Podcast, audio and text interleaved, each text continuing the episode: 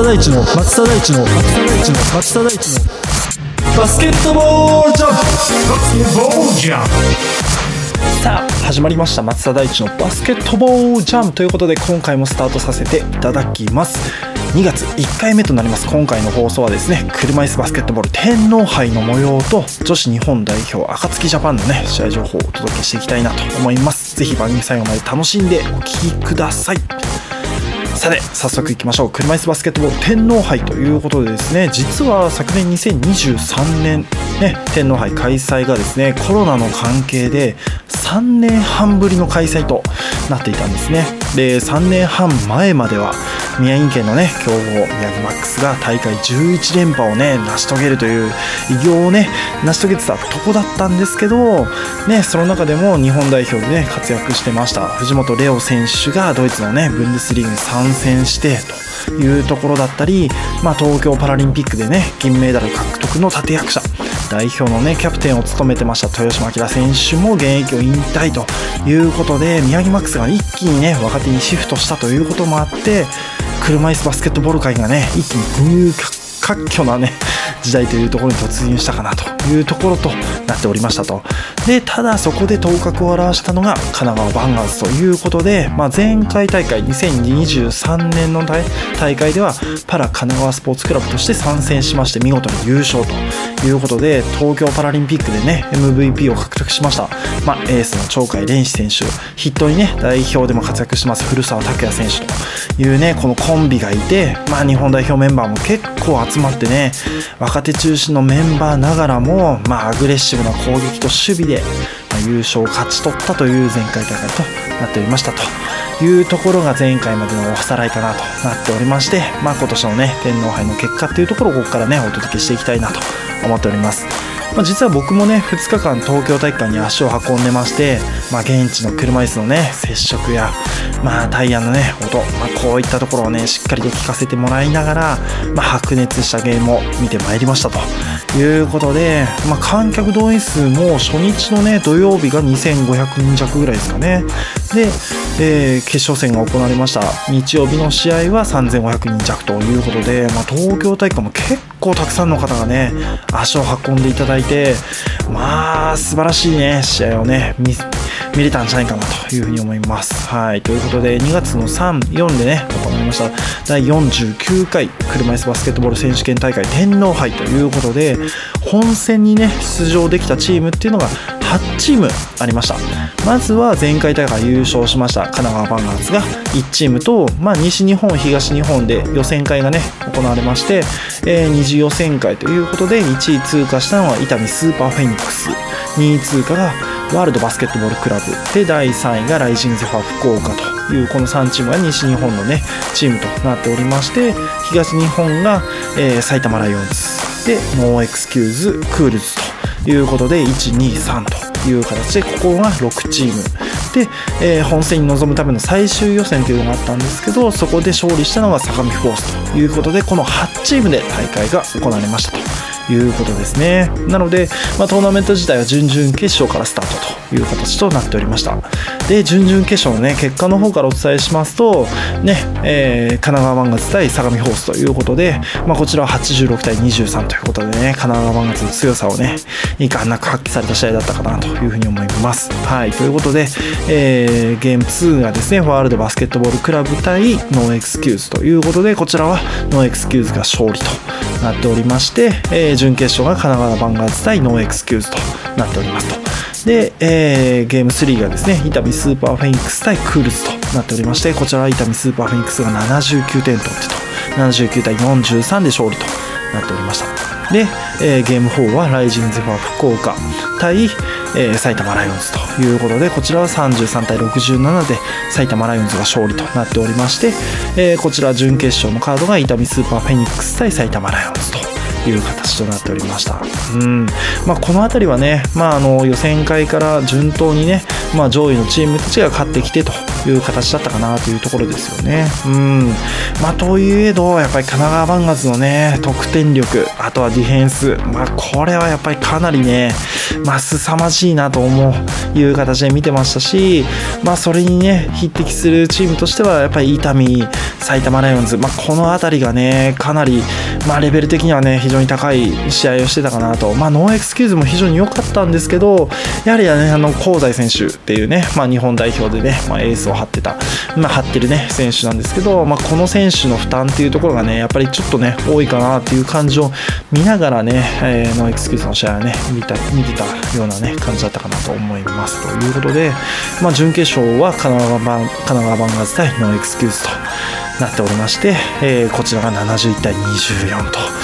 いや、ここまで離れるかっていうところではあったんですけど、まあ、やっぱりね、もう、ボール運びからかなり苦労してましたよね、ノーエクスキューズは。うん、まあ、ディフェンスもかなりハードでしたし、うん、まあ、神奈川バンガーズとしては、やはり香西選手に対するプレッシャーというところですよね。まあ、やっぱりかなりね、プレッシャーがタイトに来ていて、なかなかね、簡単にシュートを打たせてもらえないというようなね、状況を作ってたというところでは、バンガーズとしてはやりたいバスケットがね、できてたかなというふうに思います。はい。ということで、えー、反対側のね、準決勝の方は伊丹スーパーフェニックス対埼玉ライオンズは53対66で埼玉ライオンズが勝利と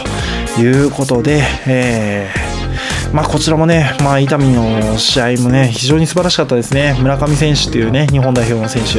まあ、スリーポイントが非常にね、うまい選手で、アウトサイドで言ったら、まあ、日本ではね、トップレベルかなという感じですけど、まあ、彼のね、スリーポイントの確率っていうところ、あとあのね、スムーズなシュート、まあ、こういったところに、まあ、かなり埼玉としてもね、苦戦してたかなという感じですよね。まあ、といえど、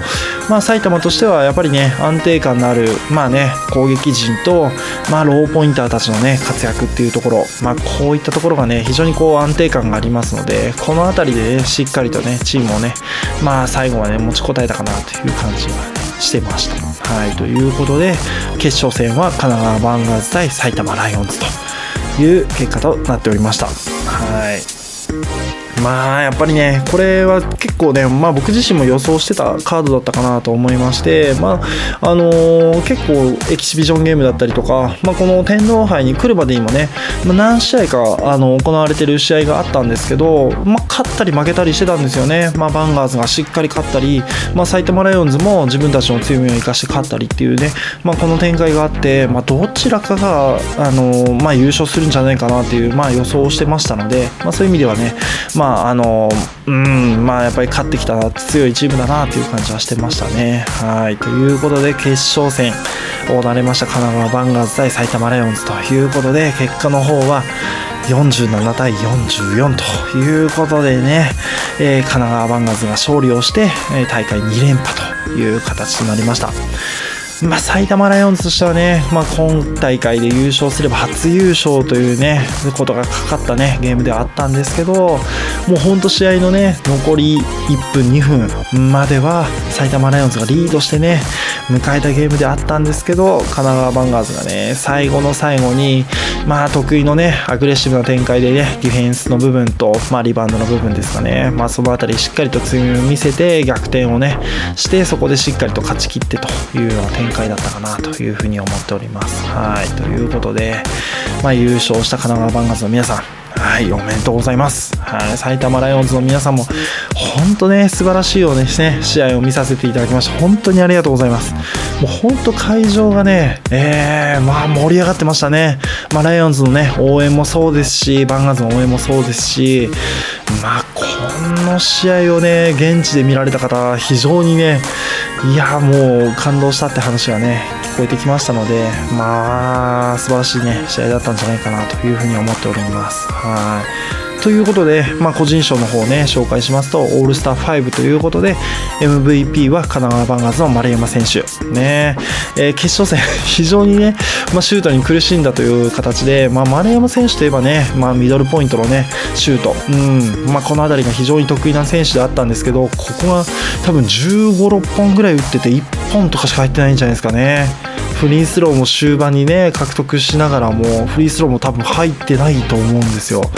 まあでもそれでもやっぱりこの大会までねあのこの決勝まで来る流れとしては、まあ、丸山選手の得点っていうところが非常にねあの大きくね左右したというところもあって、まあ、丸山選手のね MVP 獲得という形となりました。はい、でクラス1、2、3、4で、えー、オールスター5となっておりまして、えー、ローポイントの1.0のねクラス1は埼玉ライオンズのザイマ選手財馬泉選手、ね、女子の日本代表で、まあ、埼玉ライオンズ所属となっておりまして、まあ、財馬選手のね献身的なプレー。いや良かったですよね。まあやっぱり準決勝も決勝もそうですけどまあ、ね、やっぱりねサイズのないローポインターねしかも女子がねこの中に混ざってもう本当ねフル稼働してるんですよ。もうプレータイムも非常に長いですしでやっぱりねあのサイズのある選手あとはねやっぱりファールっていう部分も使いながらねなんとかこうねあの我慢する展開をね作ってきた、まあ、立役者ではあったんですけど、まあ、残り最後ね、まあ、ファールゲームをねせざるを得ない状況になって、まあ、最終的に5ファールというシーンがあってねまあここでちょっとこうねあの本人としても悔しい思いっていうのがねこう込み上げてくる姿っていうところとかですね、まあ、これもかなりねまあまあ感動のシーンといいますかね。まあでしたね。まあ非常に素晴らしい活躍だったと思いますしまあこの後ね、えー、最終予選もありますのでねぜひ財馬選手のね活躍っていうところも応援できたらなというふうに思っております。はい。でクラス2は、えー、神奈川鳥海蓮選手という形でここは文句なしのねクラス2の、えー、オールスター5となっておりましてクラス3も神奈川バンガーズ古澤拓也選手。まあねこの2人まあこのコンビ素晴らしいですよね。うん。まあやっぱり苦しい時にいや活躍できるのがこの2人っていう感じでしたよね。うん、まあ最後ね試合最終盤の、まあ、同点プレーあとは逆転プレーですかね、まあ、この辺りはこの2人がね演じてた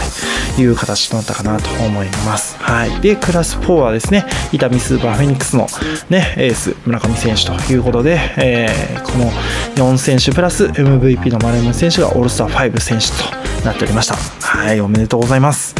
はい、で、えー、その他にはですねサントリーさんね今回のメインスポンサーさんですよねが、あのー、あります。賞サントリーやってみなはれスピリッツ賞は高松選手神奈川マガズのね選手ですが、まあ、こちらの選手が獲得となっております。で三菱電機チャージフォーザベター賞という形で青山選手伊丹スーパーフェニックス、ね、青山優衣選手がね、えー、獲得となっておりましてね、えー、この選手たちの、まあ、活躍っていうのも非常に素晴らしいね内容だったかなというふうに思っておりますはいということで、えー、まあ非常にねまあ、2日間あっという間の、ね、試合だったんですけど、まあ、本当にね、えー、盛りだくさんな、ね、内容満載だったかなというふうに思っております。はいということで、えー、女子車椅子バスケットボール競技、ね、パリ2024パラリンピック競技大会の出場チームということで世界最終予選に、ねまあ、出ることが、ね、確定してますので、まあ、こちらが大会日程としては2024年4月17日から20日ということで、まあ、大阪で、ね、大会があります、ね、勝てばパラリンピック、ね、パリパラリンピック出場確定となります。大事な試合となりますので、ね、ぜひたくさんの応援をしていただけたらなというふうに思っております。はい。ということで、えー、ここまでで車椅子バスケットのお話を終えまして、えー、続いてね FIBA 女子オリンピック再開最終予選ということで、ね、この後2月8日からね、11日に開催されます、ね、世界最終予選、ね、こちらの最終予選で、えー、勝つと。ね、えー、パリオリンピックが出場となりますこの女子の大会となっております、えー、女子はですねハンガリー開催ということで、えー、スペインハンガリーカナダ日本のねこの4チームで争われるね大会で、えー、3人以内に入れば、えー、出場確定となるというところなんですけど、まあ、スペインとカナダが、えー、FIBA ランクでいうと日本より上格上の相手となっておりましてハンガリー開催で、えー、ハンガリーとの対戦戦ということでこちらはね日本よりも f バランクは下なんですけどまあでもやっぱりねヨーロッパの強豪となりますので、まあ、この3チームに1つ以上勝たなければいけないというね、まあ、非常にね厳しい試合がね、えーまあ、待ち受けてますというところでね、ぜひ、えー、試合ね、えー、放送されますので、ぜひね、そちらもね、チェックしていただけたらなと思っております。スケジュールの方はですね、2月の9日、まあ、日本時間で言うと日本2月9日の金曜日0時半からですね、深夜0時半からの開催となります。こちらがスペイン対日本の試合と